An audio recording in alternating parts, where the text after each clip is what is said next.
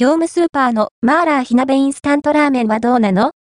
袋麺5食パックのからしび感をチェックしてみた業務スーパーで販売されているマーラー火鍋インスタントラーメンをご存知でしょうか？中国の鍋料理マーラー火鍋をイメージした即席麺です。唐辛子の刺激よりは多少の痺れ感を立たせた味わい。程よい辛さで食べやすく、手軽に用意できるからしび系として、まずまず便利な一品ですよ。価格、内容量は？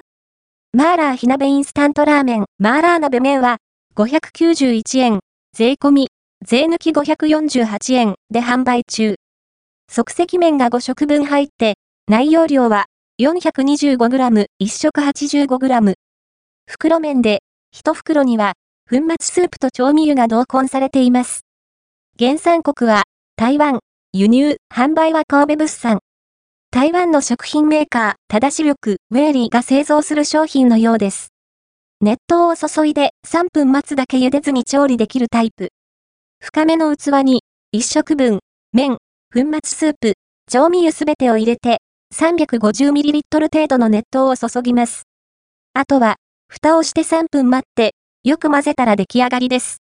ちなみに、鍋に 500ml のお湯を沸かして調味料を入れ、3分ほど普通に湯で調理しても問題なし。仕上がりも手間も大差ないので、調理方法は好みで OK ですね。旨辛しび麺はどう？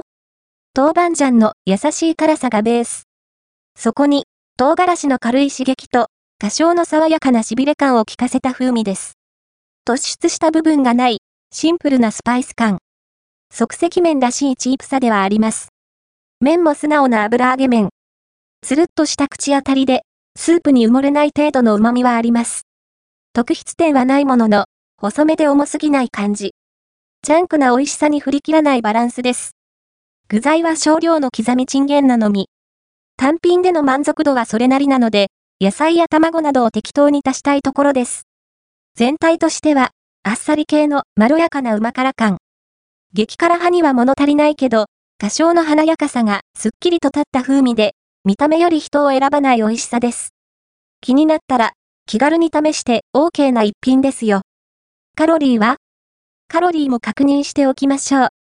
マーラー火鍋インスタントラーメンは1食あたり401キロカロリー、炭水化物 46.8g、食塩相当量 4.0g。そこそこ塩気が強いです。召し上がる際の参考にどうぞ。